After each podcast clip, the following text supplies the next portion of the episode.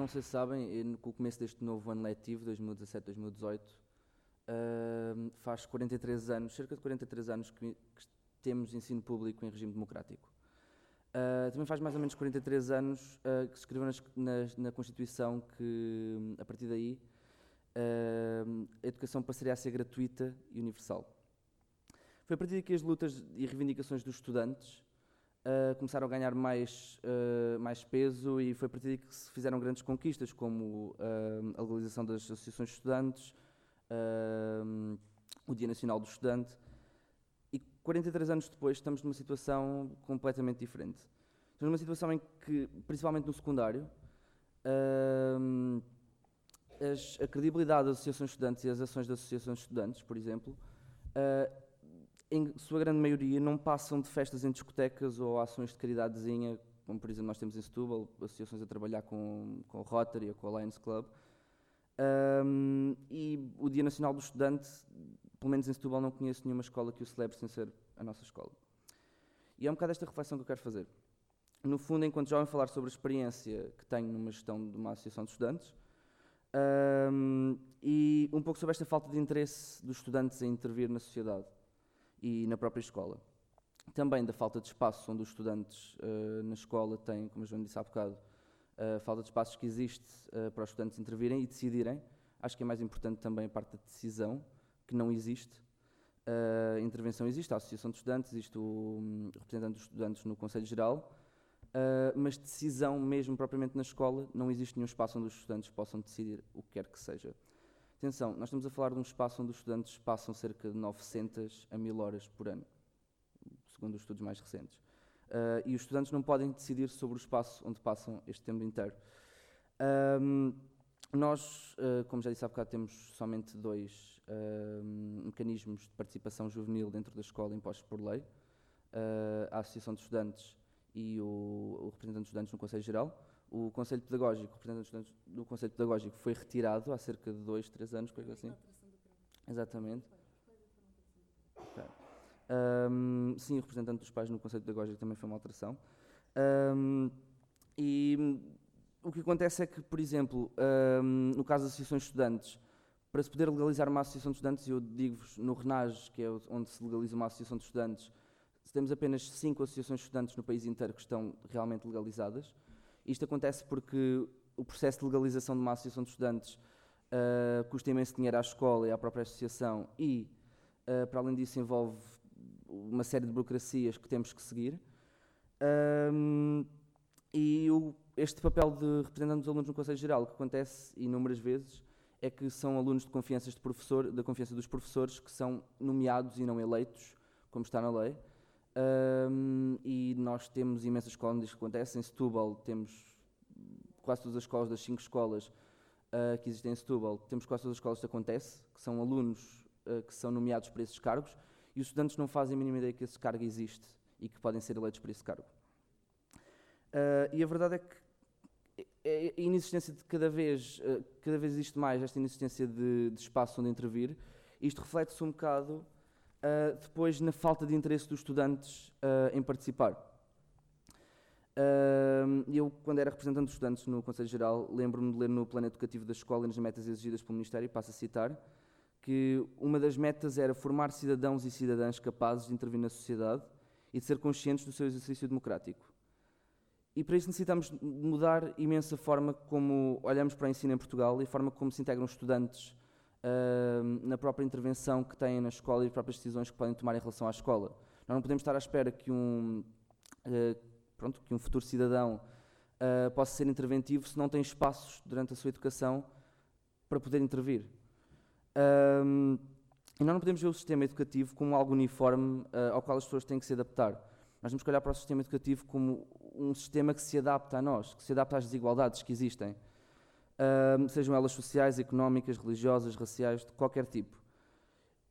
Um, e este sistema supostamente gratuito e, como diz a palavra, universal, um, tem que se adaptar às nossas diferenças, às nossas dificuldades e tem que servir para uma educação de qualidade sem que deixe ninguém para trás.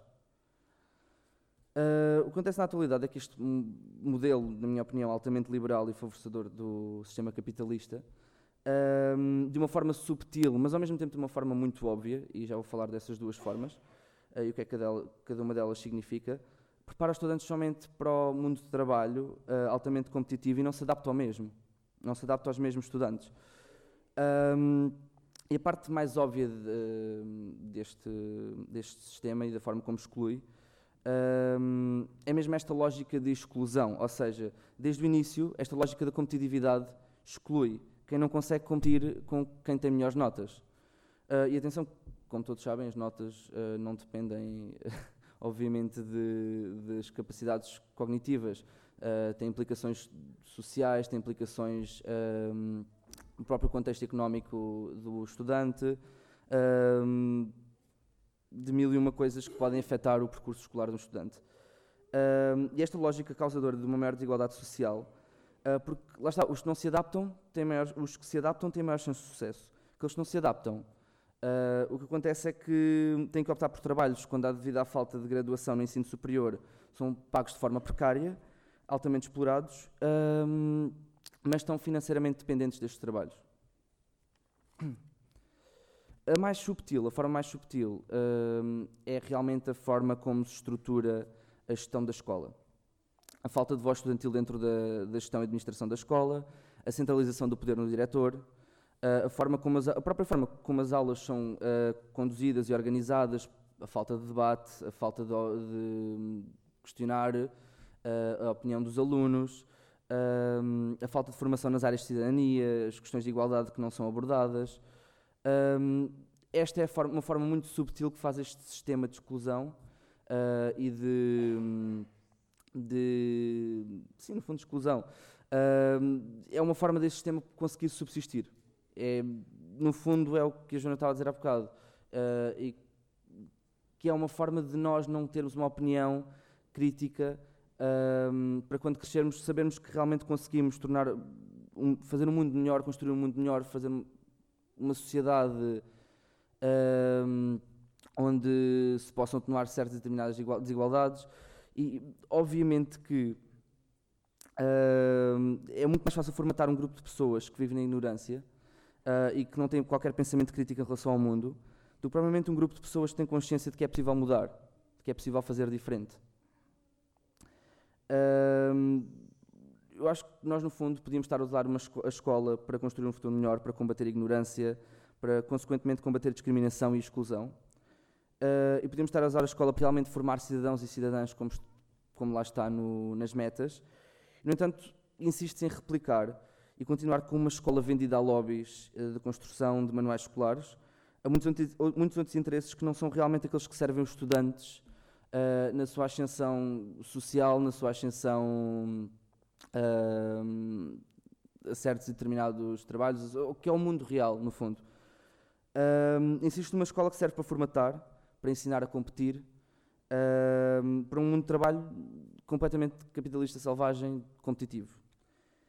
Uh, no fundo, o sistema educativo que temos neste momento em Portugal e que se replica em muitos outros países ocidentais e por aí fora, é o sistema educativo em que todos têm que decorar as suas lições como bons meninos e meninas.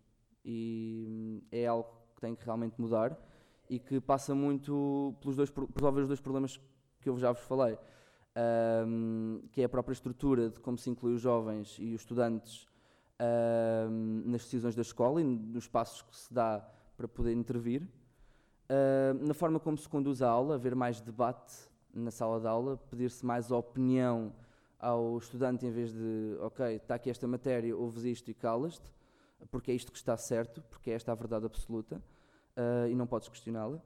E, e para além disto, uh, é mudar este sistema competitivo onde existem rankings, onde existem uh, hierarquias, e é mudar um bocado este sistema todo, e só assim é que podemos ter uma escola que realmente